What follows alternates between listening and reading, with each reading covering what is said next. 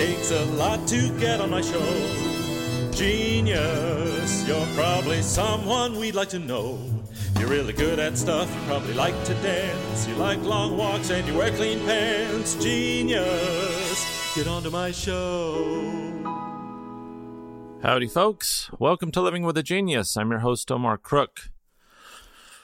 The uh, election took place since my last podcast. And uh, I think all of you know that I'm pretty liberal. So I've been pretty torn up about it, honestly. It, it kind of feels like uh, uh, 9 11 in a way. I know it sounds hyperbolic, but there, there's, I don't know. I feel like somebody died in the family.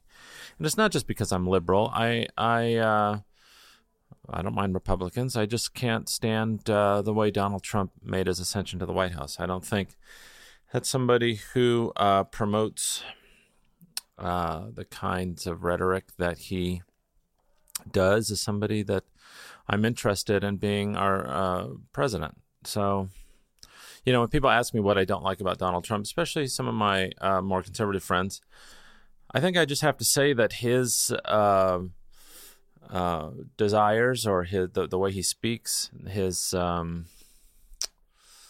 uh, I, you know, we just don't align. That's all it is. I don't. I don't. Uh, our interests don't align. That's it. I think that must be it. My interests do not align with Donald Trump's interests. He claims to uh, be a decent person, but I don't see any evidence of that yet. I think you know maybe maybe this whole thing's been a big joke, right? Uh, maybe he's going to show us all that he's actually uh, uh, for decency and for uh, progress. Uh, talk, talk, about progress too. That's another thing that I'm not really enjoying is the media saying uh, progressives and conservatives. You know, the opposite of progressive is regressive, and I see that the people that he plans on uh, appointing to his cabinet have regressive ideas. They want to stop the clock on progress, and um, most of most of them, I think, want to actually roll it back a little bit. And I'm not for that. Does not align with my interest not my best interest, that's for sure, but not my moral or, or ethical interests either. So, uh, anyway, I think that's enough about Trump. I, I, think everybody who knows me knows how I feel about it. Uh, I also feel very happy about my guest today.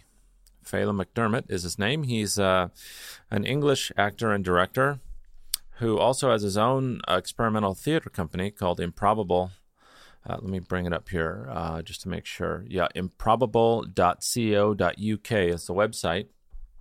And uh, I had a really interesting chat about uh, all sorts of things with Phelim. His company, uh, Improbable, was one of them. I found that very interesting. His journey uh, th- from his birth in Manchester and how he came to be directing at LA Opera, which is. Um, you know, it's really something. That's a it's a big job. It's a big it's a big deal, and uh, he's directing our current production of Akhenaten by Philip Glass, which uh, I'm having a great time doing. I, I, think I can speak for most of the chorus and certainly the principals that it's uh, it's just a a real treat to do something that's not uh, uh, Italian romantic repertoire. Even though I love I love that repertoire. It's always nice to do something different, and this this show is is really interesting. We've got juggling.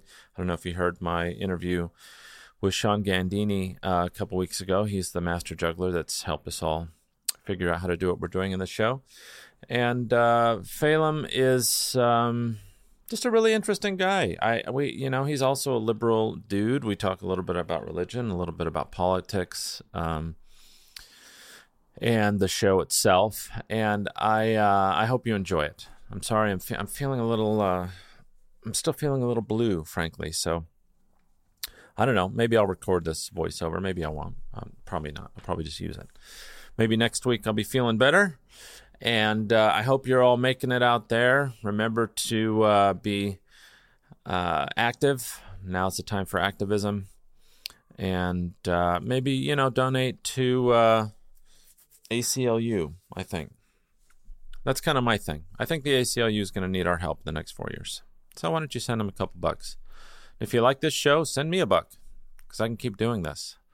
Uh, you go to my website, hit donate. It takes two minutes. I'm thinking about doing a monthly, uh, setting up a monthly donation thing where you know a dollar a month or three three dollars a month or something. I don't know. Send me an email. Tell me what you think about that.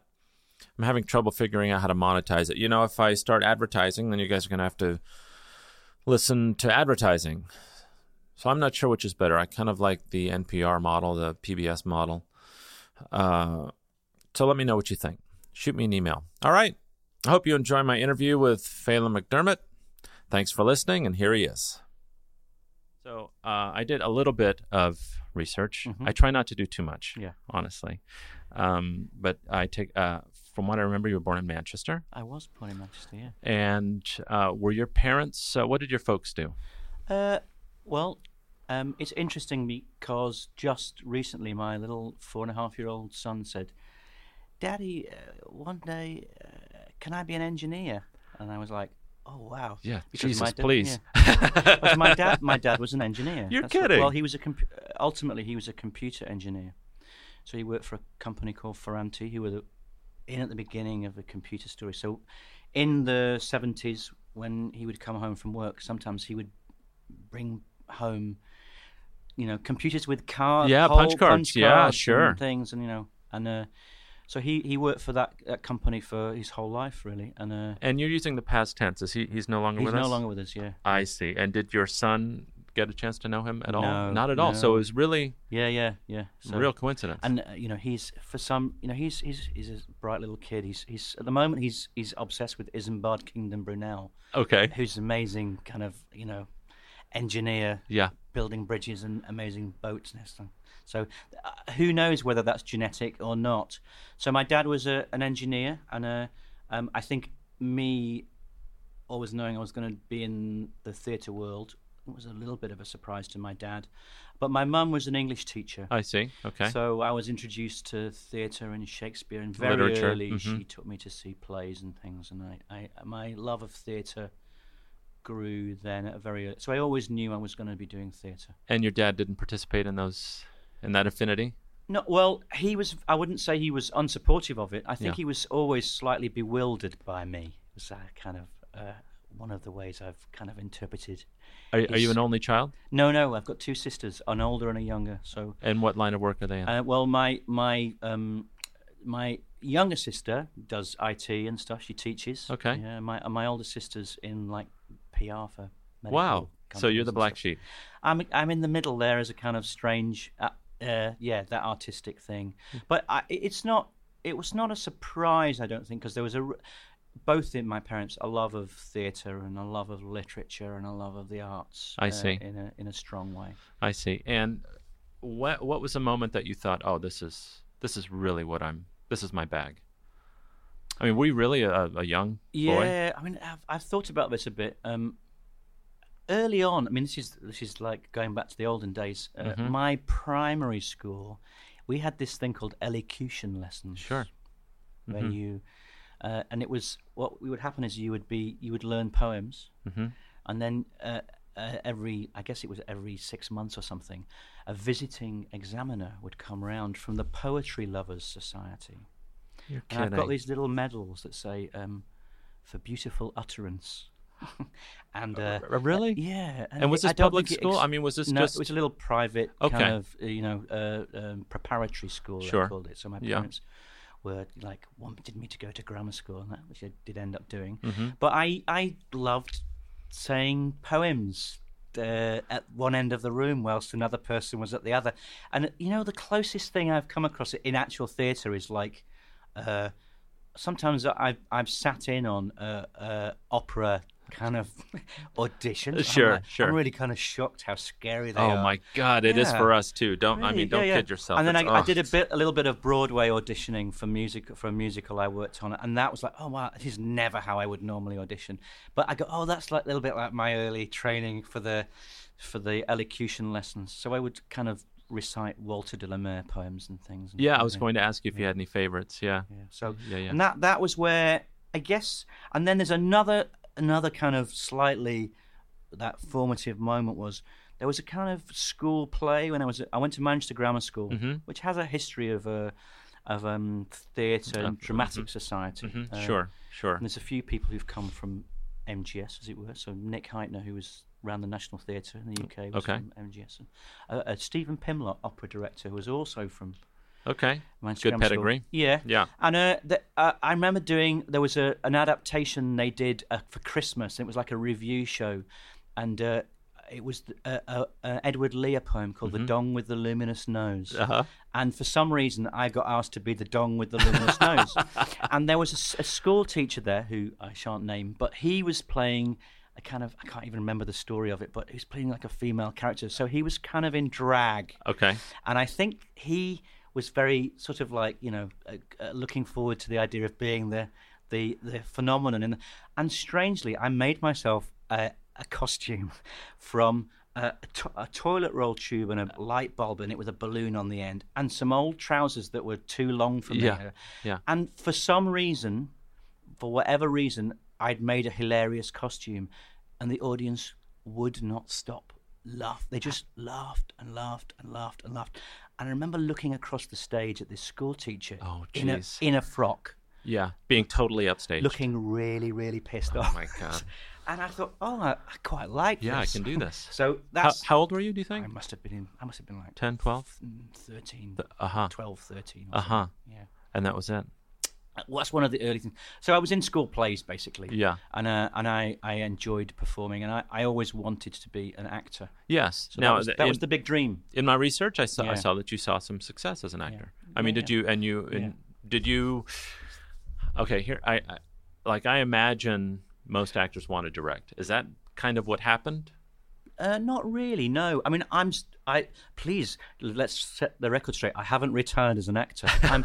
I you know I still perform and I s- Yes. perform in my own shows that we Yes. make.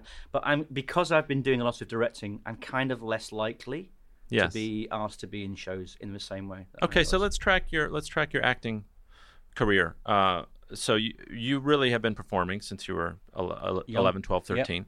And acting was in particular the the vocation that you Yeah. chose and your parents were cool with that. They were fine. absolutely cool with it and very very supportive of it. Yeah. In a, I would say in a surprising way.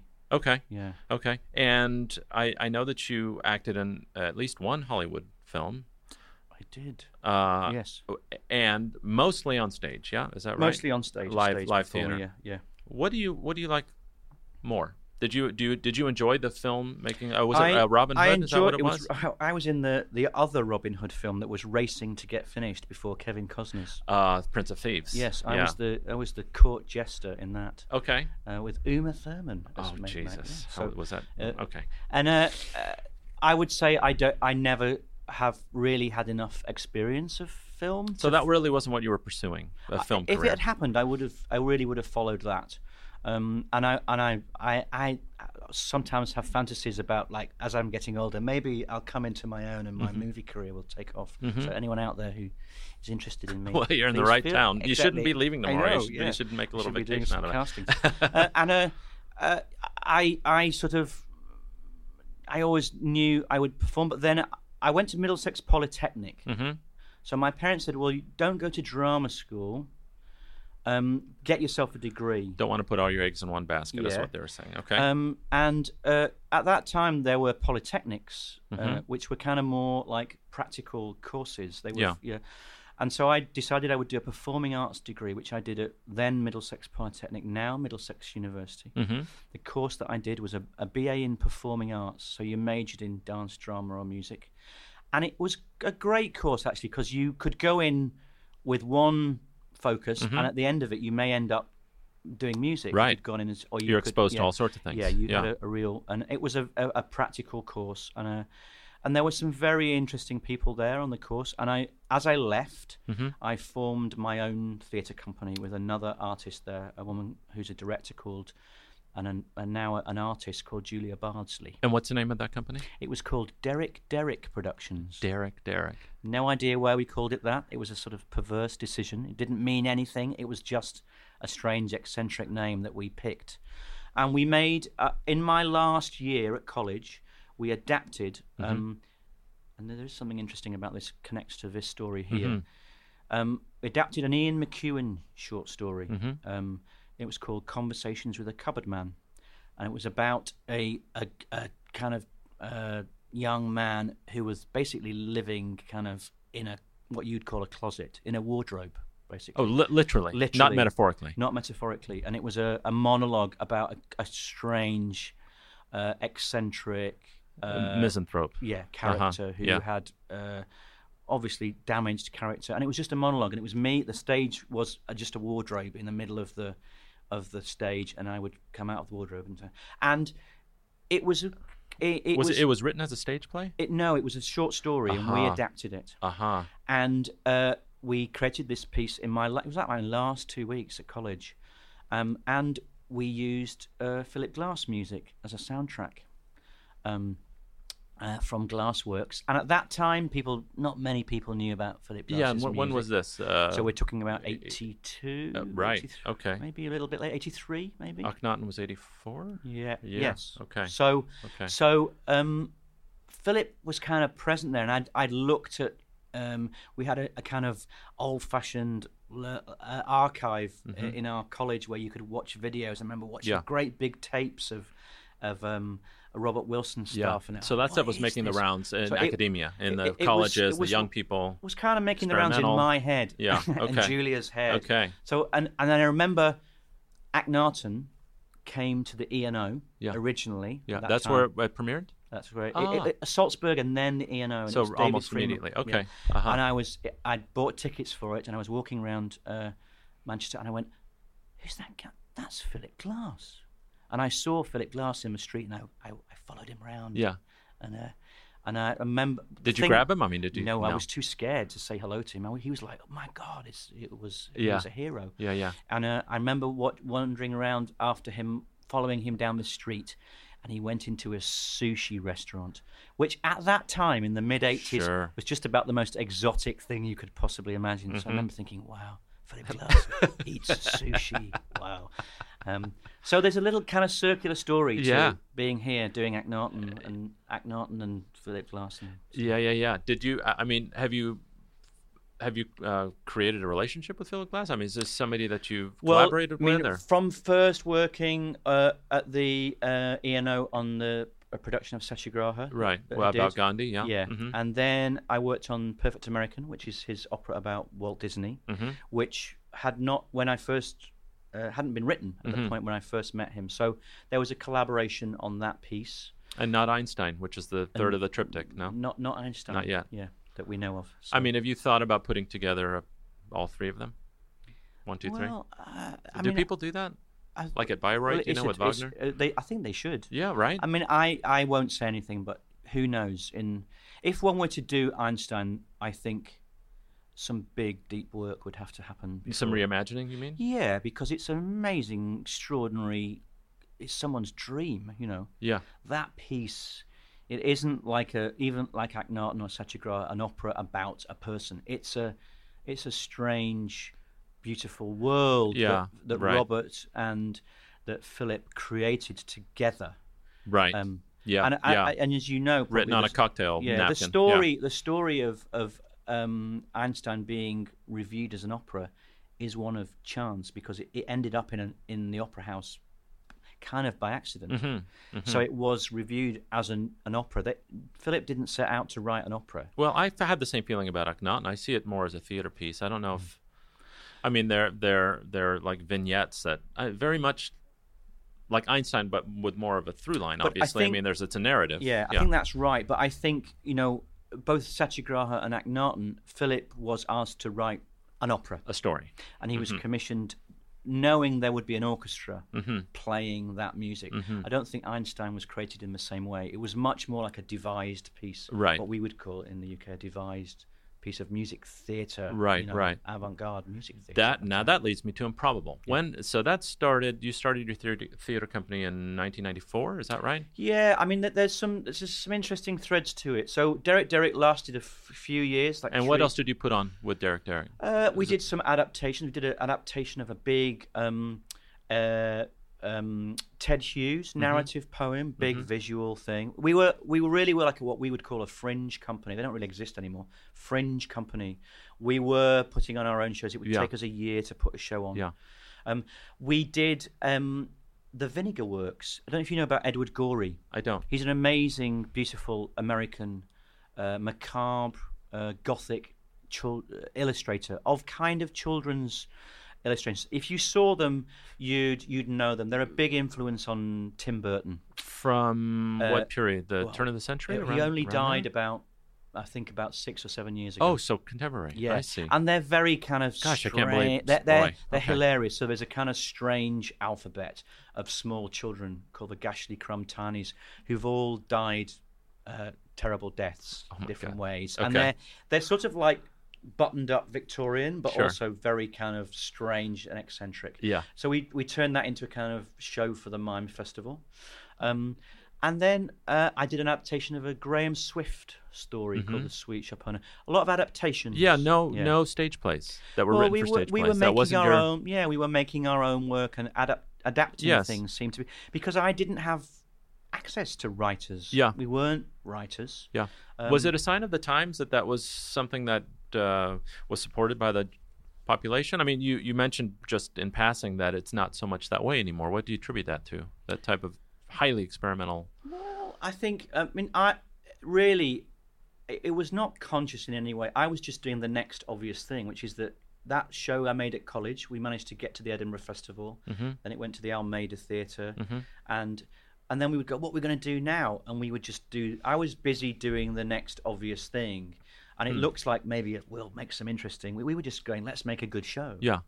Um, and I think you know there were more, there were I guess sort of more venues open to to kind of new, Mm-hmm. more. But I wasn't thinking of. We weren't thinking of being experimental. I see. We were always thinking, let's make a good show. Right. Right. Were Um, they I- paying for themselves? How, uh, Uh, they were um, eventually that we were managing to not lose any money. Sometimes with the help of my parents. that was my question. I mean, you're out of college, or you're in just at, Yeah. just Yeah. still in college, or just get Yeah. out and. And at that do you pay time, for that? at that time, there was a thing called the Enterprise Allowance Scheme in in the UK, which Okay. basically you got a little bit more than if you were claiming unemployment benefit. If you were creating Yeah, something. and it was supposed to be a program which helps you become a self-employed person. Is exactly what it did. It, it supported me to to exist and basically not be nagged to go and get a job. A in job job, yeah. yeah. And I I, I was and uh, I don't know if you know Jarvis Cocker. Uh, uh, he, he's a, a, a kind of UK pop star, okay. um, and he had a group called Pulp. hmm And he tells the story of basically Enterprise Allowance Scheme is how he became a musician. That's how he survived at that time. So it was a kind of strange little program. It doesn't that- sound yeah, strange. It sounds yeah. marvelous. Yeah, it was great. I mean, is And that it- not around anymore? No, no. Wow. You, you're now you've you, you can't really if you're a student coming out of a course you have to get another job if you're going to become Or have artist. parents that have Yeah, money. or, Yeah. or find out how, a way to pay off the debt that you've made from going to an art for an So art it's very much like the U.S. that way. it, it's not quite the same, but Mm-hmm. it's definitely catching up in that sense of uh, the the possibilities and the limitations of it are increasingly more and more difficult. So I feel very lucky that I'm from a generation where I decided that's what I was going to do. I knew Right. I was always going to, but I, I wasn't wasn't actively hindered in in being told Right. this is not a realistic thing to do. Why is that? Why has the general public accepted that bill of sale from corporations and from uh, the, the government that that type of thing is not important anymore? It's something know- that I, I mean, I, I talk to my friends about it all the time here. I find it. I mean, it's a big. That's a big topic. Yeah. Uh, I think there is a general marginalisation of the arts, and a, and a kind of sense of it being a soft, not important subject. which Mm-hmm. because it's find- not profitable in Right, quotes. But but and I also find that incredibly ironic because basically creativity and the means to collaborate and the means are exactly what the world is in desperate need of at the moment. And also, if you look at any of the big, highly kind of successful things, they have been nurtured through not just an education about you've got to specialize in this one thing and get better and better, mm-hmm. but a sense of creativity, collaboration are what have what really we really do. That's right, that leads to innovation. Yeah, yeah. So I think it's a nonsense that the arts aren't a kind of actually a hardcore Right. realistic subject to both study but Right. also th- that actually support you to exist in life right. and ultimately do something beneficial and helpful for the world. hmm I agree. And before this interview started, we were talking about the idea of philanthropy here in the United mm. States and how the arts organizations are really solely funded mm. now by private mm-hmm. citizens. And you were saying that in in England, it's starting to go that way as well. And I guess the other side of the coin, I mean, one side of the coin is that you have a tremendous infusion of capital to make things, but then you're also beholden to the people and the corporations that they own, and it's not egalitarian anymore. I, I agree, and I, I also think there are certain things that are kind of sexy for that kind of money giving venture. Mm-hmm. So, as you say, capital, and the th- very often the things that will be given money are the obvious things like let's build a building. Right. But if you're at the bottom, as it were, of the artistic kind of, I mean, I'm I feel very privileged. Here I am doing a Yeah, show at a the bigwig, LA yeah. Opera. Yeah. You know, there are people, incredibly talented artists, who a, a patron of the arts would never even get access to, I would say, Mm-hmm. to kind of give money to. Whereas if you get told, well, will you give some money to build this thing? Of course, that's something that It's people tangible. can get. It's tangible, and you go, ah, this is what I gave my money for. That's but, right. Of course, the arts is not just about the tangibles; it's about the intangibles, and that's why it's important.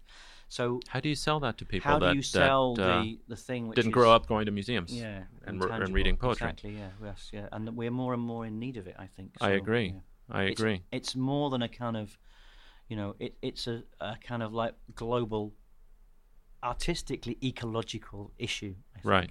We need the arts. Right. We need these things that can ask questions and that can discuss the things that are more paradoxical, more Mm-hmm. difficult to discuss, or we end up in a black and white world. And as current, well, let's not go there, but current climate, if we get into black and whites, Sure. we really are getting ourselves That's into right. trouble. Well, I think uh, in this country, I, I have a, I have a theory. I don't know if it's a theory. It's, I think it's just an idea that kind of passes like, you know, your food through your digestive tract. But um, that it that the arts, the meaning that arts give to the individual competes with religion. Mm-hmm. Um, I'm an atheist, and so I don't derive any comfort or meaning from religion. Mm-hmm. Um, but that's not the case in this country. I, I think that I think a lot. It's funny because the, especially the religious right, the conservative mm-hmm. religious folks in this country are, I feel, are kind of anti-art, and and I'm tr- starting to think that that might be why. That mm. art makes an attempt to create meaning for people, which is the kind of the charge of the church. Well, I mean, you know, And they used to be hand in hand. They used to go hand in hand, yes, of course. and and you know, I do think arts have the ability to have a conversation about what one might call the more spiritual aspects Mm-hmm. of life, and I think that's uh, the as- esoteric part exactly, of our and the th- yeah. as, uh, things that are about you know not just the so-called tangibles, as Yes. it were, the intangibles, and sometimes that butts up against organized religion and organized re- religion structures. Mm-hmm. And I think you know sometimes great aspects of religion Mm-hmm. are not necessarily served well with the religious organizational That's right. structures. That's right. Um, and I, I also think that that for me that makes me think that arts have even more of a of a kind of important kind of role. to That's what I wanted to hear. Yeah, which is uh, to be able to have those conversations Yeah. between those different worlds. That's you know, right. so if you're talking about different religions, how where do those religions actually at a deeper level meet? Right. Where does Where's the common ground? Yeah, Yeah. where's the common ground between uh, someone who's an atheist and someone who is a, a, a, a someone who has deeply held Christian beliefs? Yeah. You know, and there will be a common ground at a deeper level. Yes. And I do think um, the arts have an ability to to have to hold a conversation across that. And obviously, there will be points where those Yeah. conversations don't happen. But Yeah, yeah. for me, that is. Are uh, you a religious person? I would say that I would, uh, if I was to say, if I had to pick a religion, Yeah. I would say I was a Taoist, Yeah. Mm-hmm. Which would be my interpretation. And, uh, and uh, I hope I'm not offending any uh, Taoists out there. My interpretation of that would be that my sense of the spiritual is about life and its flow. And it's there is a kind of a, a greater sense of organization in the chaos, Hmm. and sometimes that's talked about by science and things Yeah. like quantum physics. And Elon Musk with Yeah. the whole new theory Yeah. about. Uh, oh boy. Yeah, and the, those those kind of I'm very interested in those points where the theories about things like chaos and quantum science meet ancient Taoism. You know, Yeah. and this sense of an implicate order behind things, which which quantum physics talks about. You know? Yeah. Um, so, uh, and I, I, when I have senses of touching something that one might call spiritual, Mm-hmm. which I think, uh, you know, you, you, there are certain uh, religions I go, ah, that's definitely talking about the same thing as I understand at that point. Right. But I don't, I'm not that interested in an organized religion. The mantra. Yeah. hmm And now, do you derive? Uh, I guess my question is: do, in choosing your repertoire to direct or to act in, Mm. is that uh, is that something that plays into it? I mean, you were talking about, in very practical terms, choosing repertoire early on that put butts in seats mostly, and that became successful and within within a certain parameter Yeah. of your taste, obviously. Um, but do you are you do you gravitate towards projects in particular because of something, some feeling that you had about it, or something that was brought to light for you personally? Yeah, I mean, I- I mean, how do you choose to direct one thing or act in one thing over the Well, other? Well, I mean, I don't know if this answers the question directly, but in the story that we were telling of how I ended up, when Derek Derek ended, I Mhm. then started directing shows in rep, repertory theatres. for other people. So places like Nottingham Playhouse, West Yorkshire Playhouse, okay. and they were plays. So I did things like Servant at Two Masters, Okay. Goldoni. I did Government Inspector, and I enjoyed going into those bigger buildings. Mhm. And I was basically asked, "Do you want to do uh, the Government Inspector? Do you want to do Two Masters?" And very often it was because someone else had dropped out, and they were like, "I was down a list of you know." Sure. And you go, oh, well, I'm being asked. That's great. I'm Yeah. getting this opportunity to to, To work. with designer you know, resources, and and then also in that process, exploring a practice of how you did text, how you did theatre, but kept it alive. hmm Because I, after Derek Derrick, I went and did a workshop with a man called Keith Johnstone, hmm who is the kind of UK improvisation guru. Okay.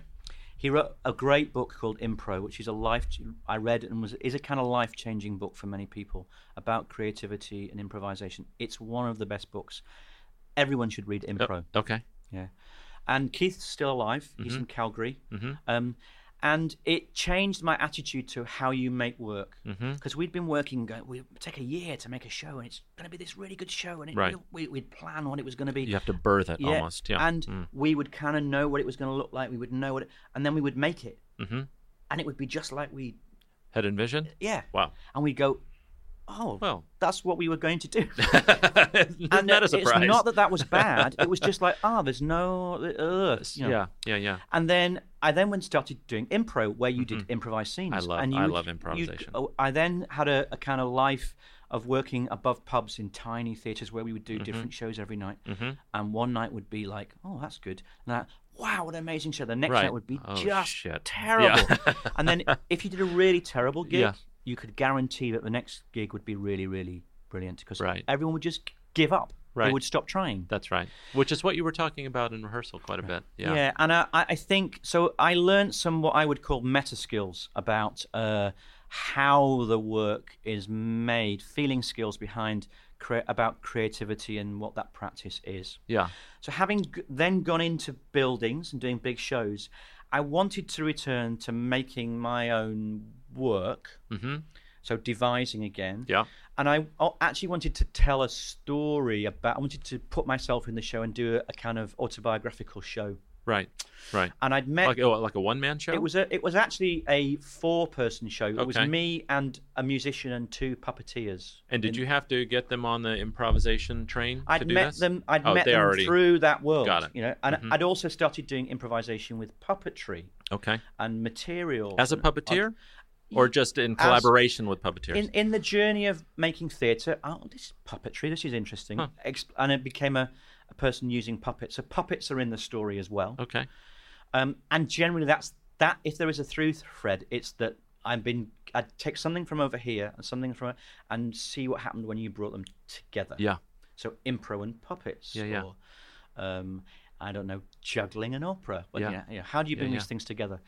And so we went to the Arts Council and we want to make this show, and they said, well, you've got to form a company and have a name and whatever. And we went, oh, okay, do we have to? Yes. Mm-hmm. Um, and we'd just done a big improvised show at the Nottingham Playhouse called Improbable Tales. And this is kind of like, you know, end of the 80s, I think, or at least early 90s. And we had a big set with stuff that flew Yeah. in and out, Yeah. big different settings. Yeah. There was a cave and a palace. And there were all these props backstage. The real show. It was a real big show with a Yeah. big proper set. Yeah. And we improvised a play every night for four weeks. Uh, How we- Totally different. totally different every night. And we had different guests. That was one of the reasons that we managed to get them to say go for it because we have, have some slightly more famous. How do you come up with what you're doing that night? For We would use well. We had we would create a title from some suggestions in the audience on the spot. on the spot. We'd get so I think we asked for like uh, can we have an adjective, uh, an Yeah. object, and an occupation. Yeah. So you'd get I've done this with opera Yeah, actually in some yeah. programs. greasy, Yeah. uh, plumber, and uh, spectacles. Then you go in a huddle and, talk about it. Mhm. Backstage, we had uh, stagehands writing big signs, and we did a big credit sequence like a Monty Python. Oh. It was like, Improbable Tales presents the. All came in in Right. different ways. The greasy plumber and the spectacles, and that was the show for that night. Um, wow. So we had to come up with a name for our company, and we just done Improbable Tales. It's got impro in the title. Yeah, Improbable. yeah, yeah. And uh, and that that's the birth of Improbable. It's funny because when we started talking about improvising, you really came to life. This seems to be your really your thing. And and I saw that in rehearsal too. And the, the biggest for me, the biggest risk, uh, if I were in your shoes, the biggest risk is getting with a group of people at an A house like Mm-hmm. LA Opera and saying, okay, what are we going to do? And that we've had directors uh, uh, who will remain nameless that have attempted to do that, and the whole thing just falls apart. Mm. fall apart, And you yeah, can yeah, see yeah. Mm, them parsing it as as the process goes, just cut, cut, cut, cut, Mm-hmm. and it's really the opposite experience that I've had with you. Well, I mean, how do you do that? It's kind of interesting. I mean, uh, that so there's those two things. So working in the big rep theatres and then improvising above, above pubs Mm-hmm. with newspaper and puppets and making shows up like that. Yeah, And sometimes the tension between how do you resolve those Right. two things? How do you bring them together? right. These two separate Yeah, paradigms, two separate really. Mm-hmm. worlds. And that uh, basically over the years, I've, I, I'm a bit of a maven for kind of like different books, and you Mm-hmm. know, so uh, Michael Chekhov is a big influence on me, and his books about stage acting, and he's a Russian, wonderful Russian acting teacher, Sure. pupil of Stanislavski's. Now, his if you read his books, he basically devised shows. He devised, he used improvisation. Even if he's doing a text, he would use improvisation in ways that. Mm-hmm. But you're you're in opera. You, as you say, there's a big machine there. There's a Right. big orchestra. There's a massive Right. chorus. Yes. who are all looking at you, saying Minute what's by going to minute, happen, minute by yes, minute. It's yes. got to, you, you're, the clock's ticking, and you. So you got to hold your nerve, but you're in parameters. So how do Mm-hmm. you uh, communicate to? I mean, the, the glass is a very particular thing. Mm-hmm. How do you communicate to an all a, a, a- a chorus? Mm-hmm. That we want this to stay alive, even though you're you've got to get from here to here, and Mm-hmm. how do you? So those, I would say, Well, what I, from my perspective, you empower us. That's what you do, is you give us some tools, Hmm. uh, which does create, like you said, a framework. You have a scaffolding to Yeah. work from. You can't jump off of it. You have to stay on it. Yeah. But within that, you can Yeah. move around. yeah, And it makes us feel real smart. that's great. Well, and that's so, uh, it, in that way, it was very successful. Yeah. I mean, I, I was thinking about this this morning because some people think improvisation means you've got to do everything differently every night. Right. And I think that's sort of true. But I would say that there are different levels at which that exploration can happen. Mhm. Externally, it could be that you do totally different gestures every night. Mhm. Internally, it could be that you explore totally different emotions every Right. time you sing that emote. same bit Mhm. of, a, of of an aria. Or it could be that you do the same movement, but on a on a different level, you explore how it feels in the sensations in your body, feels differently. And I got the image this morning of you know the kind of Mandelbrot thing where they look at the edge of a coastline Mhm. and then they home in and it's smaller and it looks Right. like another coastline, and then you go smaller and you go. I think that in this kind of context, that's the kind of improvisation you're talking about, Mm-hmm. which is you go, I'm doing this same gesture every night. Of course, how's that different? And the answer is that you go more detailed. Right. You go deeper. You go more kind of like internal, and you go, what? I'm having different a different image is coming from this Right. sensation tonight. So it stays alive moment to moment to moment. That's the kind of, I mean, that's kind of fast food version of the different kind of vocabulary Right. that improvisation can bring to something that you know there's some big pieces of machinery out there that you've got to avoid Right. and you've as you say you're not going to fall off them Right. Mm-hmm. you're not going to get hit by them so you can't just do a chaotic thing Right. It has to have context. it has to have context and Mm-hmm. it has to as you said scaffolding but within that context there is an amazing amount of depth to explore. Well, I use your cheat cards. I mean, it's the first time we've had a director come in with the with the different uh, emotions written. yes And so for the final scene of Akhenaten, where he's passing away, I hope I don't spoil it, but he dies at the end.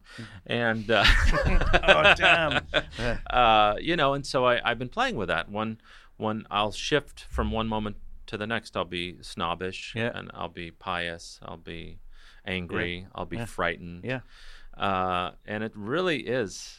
keeps it alive It in- really yeah. does. Yeah, and also, really what I think about those cards is interesting is that you think there'll be something that you can't make sense of or justify. You do and then you quickly. go, "Oh wow, that that can make sense in that moment." You just have to be a different character. Yeah, it's and- called and- acting. Yes, it's called acting. and it also it keeps it interesting for you Yeah. each night, and it's a- it is a different night. Know, even though you're doing the same movement, Yeah, yeah. you aren't doing the same movement. right, You're right, doing it the movement this moment tonight. right. Now let's talk about Akhenaten. When, uh, how did you come to accept the job of doing it the first time? How did that come about? Uh, Akhenaten. Yeah. Well, E ENO. uh, is this? It, I don't know if there's time to do this, but the first part of the story was I was asked if I wanted to do Einstein on the beach, and I went, "Ooh, that's a strange idea." in London. Yeah, by by the ENO. Uh huh. Were Um, you uh, in uh, in house at ENO? No. You? You weren't. I'd never done an opera before in my life at that point, Okay. and uh, a guy called Sean Doran, who was working at the ENO, running the ENO at that time, Mm-hmm. uh, said, "Do you want to do that?" And I said, well, "That's a crazy idea." He what said, well, do you want to meet. Philip Glass? I said, "Oh yeah, I'll be in New York because I'll be performing our show. We were performing our show Spirit at the New York Theatre Workshop From your company. from my, our company, Yeah. Mm-hmm. Improbable." And it turned out that Philip Glass lives over the road from the New York Theatre Workshop. It's kind of just nearby there. Okay. So I said, "Well, I'll meet Philip Glass." Yeah. And uh, and I went for a coffee with him, and he said, "What do you want to do Einstein on the beach for?" I said, "Well, I don't." I was went, asked. I said, I don't. He said, "Oh," and we had a conversation. At the end of this conversation, he said, "Your genuine reluctance to do this piece makes me think you should do it." and I said, "Well." Words to live by. Okay, Right? well, maybe, uh, but or maybe there's something else. And we started talking about Satyagraha Mm-hmm. and about what it was about and about Gandhi. Mm-hmm. And I was doing a lot of open space events, our big conferences, D and D, uh, which on some level is a big group collaborative force for change. And I was Right. like, this is kind of related to what I'm doing elsewhere with Mm-hmm. our company in our, I would say, our kind of the, the strand of activism, as it were. Right. Um, so ended up doing Satyagraha, and uh, never done an opera before in my life. I mean, did Philip hold, your hand through the whole thing, or how did you? he, You was- just he, he said, "I'm not interested in seeing, telling you what you should be doing with it. I'm Wow. interested in you doing what you do with it because if it's going to end up in the canon Yeah. as an opera, it needs to be able to be reinterpreted again and reimagined. again and yeah. again. Ah. Okay. So he he's wonderful, Philip. He's not interested in saying we did it like this then and that. So he came and saw it for the first time so when he when he it. lets something go, he really lets it go. yeah. Wow. and that's Philip. You know, he's extraordinary. Um, so then, and then I worked on um, Perfect American, which is about Walt Disney and Mm-hmm. Right. the, the story of the you know the positive sides of Walt and the not sometimes not so Sure. positive sides of Walt. That was at ENO as and well. that was at ENO and, and Madrid. Oh, at Yeah. Teatro Real. Yeah, Oh, exactly. yeah, um, with Nice. Gerard Mortier, who sadly is gone. I love Madrid. Did you love Madrid? It was extraordinary working great there. Yeah, beautiful. Yeah. And then uh, uh, there was like Akhenaten came up in the conversation. I was like, oh, am I going to become the person who just. You're the- you're the Philip Glass guy. I'm the guy. Philip Glass guy. yeah. I was like, do I? And then, of course, um, Tom, who I'd just worked with on Così, Mhm. said, "Oh God, Akhenaten's amazing." I was like, "Okay, I'll go listen and think." And then I went, "No, no, no, I really have to do this." And I had seen it, of course. I told you a story about seeing Philip in the street. I'd gone to see it at the E and O all Uh-huh. those years ago, Uh huh. and that was a famous production because the set was nothing but sand. It was sand, sand, sand, sand everywhere. So the building of the city was built in the sand when it was destroyed. Wow. And there were famously there were wrestlers down the front of the stage, naked wrestling in slow motion. Yeah. the whole thing, and it went through that. You know. So, okay. Uh, I was like, oh, revisit the thing. So a little bit of a beautiful circular story for me Yeah. of now directing it, having first seen it all those years ago in that amazing David Freeman production.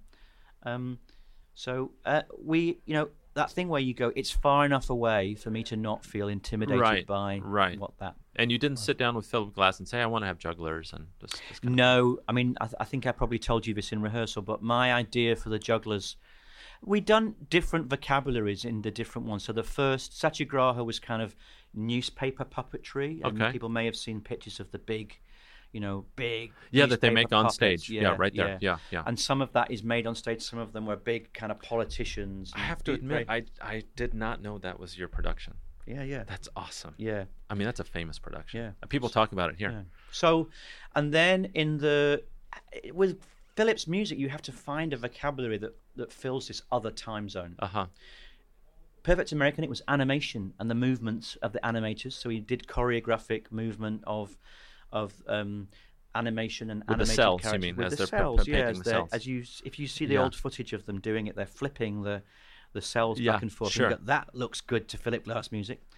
Uh, and I was thinking, what's it going to be in Akhenaten? You know, does there have to be something? And then I had this moment where I thought, maybe it's juggling. Yeah. Who came up with the who found the hieroglyphic? Well, I was like, eh, maybe it's juggling. That's a really, oh god, that's a really stupid idea. Oh, so that was the genesis. It wasn't Yeah. the it wasn't coming across. Well, this is what happened. I had the idea and thought that's really stupid, and I knew about Sean's work, but Had I you worked with him before? No, No. And I went and looked at stuff and went, oh no, that looks fantastic with Philip Glass music. Yeah. And then I rang him up and I said, look, I'm doing this opera. It's Philip Glass music. He said, oh, we've sometimes used Philip's music. Yeah. He said that. Yeah. And and he said, and you do know the first ever picture of juggling is a hieroglyphic. And I said, no. Well, that's And uh, he pointed me towards that beautiful picture of the women doing. that's ju- fate. jug- Yeah. And I was like, okay. it may be a stupid idea, but I can't ignore it now. Sold. I've got to do it uh, because if you then, if you don't do it, you go. That's a, like an idea that I've really. It won't it's go knocked away. on It my will not go away. shoulder, and I, if I turn my back on it, there's something. There's the Tao for you. That's right. So that's what I would think say. the same way. Taoism is is you go. If I'm if I don't follow this, it involves some courage, but I'm really going to step out of the flow Yep. because it wasn't decided by me. Yep. I, I had a stupid idea in the bath, uh, and the stupid idea said, "No. I'm not stupid idea. Yeah. Actually, Yeah. um, so uh, always a bit of in this production, a bit of like, is this a bad idea or not? and Oh, I, I you got, and it's very beautiful and it's amazing. Yeah, and it's Sean's done an extraordinary work on it. And, Yeah. uh, It's very challenging for the chorus, I've got to say. yeah. Well, you It's had still- to learn I to mean, juggle. I've never felt so stiff on stage, Yeah. wondering if I'm going to drop this damn ball. Well, well, and it, it's very. What I love about it is there is the amazing work that the jug, the jugglers, Right. official jugglers, are doing, but that combined with the the the number of you Yeah. you chorus guys Yeah. doing simple juggling Yes. is extraordinary beautiful, and there's something moving about it. I I, agree. think, you know, I agree. And the the challenge for me, the ch- I mean, I love romantic Italian repertoire. Don't get me wrong, Yeah. Mm-hmm. Puccini and Verdi and all this stuff. I can do that. French repertoire, I love it. But it's not very often that we get to step out of that. Mm-hmm. And when we do, I feel like we as a group really, really chomp into it. And it's been really, really exciting. Um, what what does the I mean, I have an idea of what the juggling means, the actual movement of the balls Mm. mean in context uh, and in relation to the story. Uh, is that something that you decided on with Sean? How did you come about? Because I see, I see it as representative of the society Mm-hmm. and of the the the struggle and the difference between the pantheistic idea Mm-hmm. and the monotheistic idea, and at the end, uh, the obvious Mm-hmm. uh, death of Akhenaten. Did you come first of all, am I? Is that close to what you thought, and is it something that you collaborated with or decided on your own, or did Sean bring it to the? I mean, I think work that I enjoy watching. So if you think of like like great documentaries or something, if you think about is it um that that thing where people manage to create beautiful rhymes Mhm. in their work, and I would Mhm. say the thing about the juggling is it rhymes with the music. Yes. I- It's a visual has a visual correlation with the the the structures and the cyclical Yes. nature of the music. You can see the Yeah, composition yeah. in You front can of you. So basically, you you, you are seeing a kind of like a representation Yeah. of the actual composition. on some levels a scientific representation of it because it involves gravity. Ah, Now, what I've in my short uh, uh, uh, period of working on Philip's operas, mhm. you have to find a language that works on stage.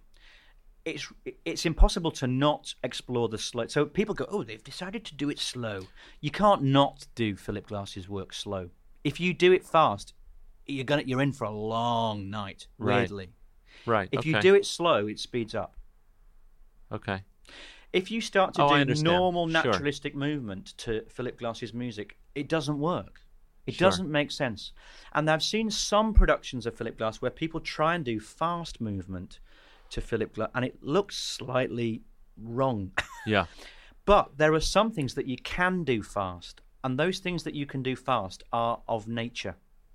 So, as we know with Philip's music, those are people who know it. They'll sometimes know it from Koyaanisqatsi and Sure. those beautiful films. Yeah. Where you're seeing natural rhythm and natural patterns. So, waterfalls, uh, Mhm. Flowers opening. and- flowers, uh, mhm. uh, patterns of traffic Right. speeded up, Mm-hmm. you know, and it makes total sense with Philip's music because it's got something of na- nature, stroke, Yes. chaos patterns. yes, and it's it. relentless. Yes. and it's got cyclical, you know, Mhm. cyclical Momentum. waves. It's Mhm. got wave patterns, scientific wave patterns in Mm-hmm. there. So whatever vocabulary you try to do that goes into the faster end has to have that kind of language to it. So it, it has to be a choreography that takes notice of that. And of course, juggling and the beautiful patterns Mm-hmm. that Sean creates with those balls and gravity Mhm. totally relate to the music so that they become one. Now, when they become one, if they do become one, if we're lucky that that happens, Right. the audience are taken into a place where they can dream. It's transcendental. It's the level of reality. So there's a story there about Akhenaten on the consensus reality level. He did this. He was he lived from then to then. Yeah. He created this monotheist. Now there's some deeper stories about what that was all about. Mhm. Yeah, on the dreaming level. If you create a thing on stage which allows the people and the music to take people into that dreaming level, you don't just find out the historical facts about Akhenaten. You find out about a man who thought the sun was the god. And you, if you're lucky, get a feeling of what that might like might be like Yeah. to experience what it would be like in that that time. You're try, you're time transported, I think, Yeah. to another place by that, and that's I think one of the things that Philip's operas can do. You don't go to see a Philip Glass opera to find out the historical story of Akhenaten. You go to Wikipedia for that. That's right. What You, go to be Akhenaten. yeah. You go, yes. What you go to the opera is to find out about some of the emotions, Right. some of the deeper, more kind of tectonic plate Mhm. versions of what that historical thing was. Mhm. Um, and in the juggling, I think we've created an image where that kind of sense of the story, of the the, the, the kind of epic, mythical nature of that story, which still has, eh, you know, there are some theories that the Garden of Eden Mhm. was a, a, an idea that came from Aten, Aten, Eden, you know, was, you know, um, uh, um, Akhenaten and Nefertiti, were they the Adam and Eve of you know, Antiquity, of, yeah. you know pre Moses of antiquity? That Mhm. you know, so this story of a you know, who knows the first monotheistic religion, and uh, you, some feeling of time and uh, you know we, we get into parallel universes and if we're lucky of course you know Mhm. if we all play it well and sing it well and the balls don't always drop and so on and so on and so on so when you say does it mean this i go well yeah And if someone after the show says, "What did the juggling mean? Does it mean this?" and they tell me what they think it means, Yeah. and I go, "Yes." And of course, that it's an open image, Mhm. and that's its purpose. Because for you, that's what it means. Not if you're lucky, it's a meaning you're getting in your body and at a deeper level Right. than an intellectual idea of does it mean this. So, I think all good theatre does that. And my short period of doing opera, which is just seven or eight years, I have discovered um, uh, that I didn't know I thought this, but I, I now think it. There are some things that only opera can do. Right. There are some uh, things that opera can have a conversation about that certainly theatre, you know, great theatre touches it. Sure. But opera does it in a way that I have, you know, yet to kind of like. I feel very lucky at a late stage in life. I feel like I've discovered something new that I didn't know I have an affinity to, and I think I do have an affinity Sure. to. Well, it really shows. Yeah. yeah. So, yeah. Well, Yeah. I want to say one other thing. Please do. About opera. yeah. I this is another thing. I thought opera was this kind of fusty, Stodgy. stodgy Mm, old thing, mhm. and I'm sure it is. You know, It certainly can be. can be. Yeah. Um, but I'm also aware that opera will, as the world, as the world of entertainment, art, theatre gets more and more technologized, Mhm. yeah, and I'm part of that. Mhm. You know, I use projection too. Sure. Uh, amplified, Mhm. you know, digitized, Twitterized. Mhm. Um, it is more and more important that at the heart of what we make is something that is not locked off, rock solid, reliable. It's something that's vulnerable, Right. And alive, living. Li- uh, alive, vulnerable. You know, but I, I can go to a big rock concert and it's alive. Right. If I sit in that auditorium with three thousand people and Anthony, in his extraordinary countertenor voice, sings that hymn, and you, you are just hearing a single human voice, and you find yourself going, "Is that really coming from? Is that that is that amplified?" Is he going to be able to sing that note for that? And there is an exquisite vulnerability Uh huh. to that. In this beautiful big space with all those people holding it, the orchestra, the chorus, that everyone's present. And it is as big as that, and it is as fine as that. And you don't, you really don't often get that anywhere. Because it could all go horribly wrong. That's right. And so it should be. That's right. You know, the juggling could all go horribly wrong. And unless we create work with vulnerability that holds those two massive ambition and vision Yeah. and reach for the skies, but you have to also know if you're going to do that, you can't make it absolutely rock Foolproof. Yeah, you can't make a recording that will make sure it. This is the purpose to create these things that have that together. That happened that one time. And you have to Yeah. be there to see it. And you have to be there to see and to hear. That's right. And to feel it in your body. Right. You hear that voice and you go, wow, oh. that's affecting my body. Yeah. Well, Phelim, I've got to say it was a real pleasure having you on the Pleasure show. to- I'm so glad we finally got this Yeah. together, and I wish you a a safe journey home, and I hope we get to work with you again. Thank you. Thanks. Pleasure. Well, there you have it, folks. That was Phelim McDermott. Really nice guy, very talented director, so easy to get along with. He uh, he had all sorts of techniques that I really admired about getting us into the uh, emotional zone of the piece, and um, gave us some some really easy and effective tools to help us express ourselves in a nonverbal way with the audience, which uh, I think a lot of us have really appreciated. I also want to thank uh, Gregory Geiger for helping me with my theme song. Thanks, buddy. Why don't you go to laclassical.com and check him out? I want to thank Michael Nielsen at Michael Nielsen Music and Ninja Tracks uh, for letting me use his Shure SM7B microphone. Thanks, Michael. Hope to see you soon. And I want to thank you all for listening. I really appreciate it. I love doing this show. I'm sorry the uh, intro was a little uh, down, but you know what? That's how I feel. I can't help it. I could put on a super awesome face for you today, but I just don't feel like it because that's what's happening. Next week, um, hopefully, I will uh, be feeling a little bit better I hope you feel a little bit better. I hope you have a great week, and I will see you next Monday. Thanks again. Until then. You like long walks and you wear clean pants. Genius. Get onto my show.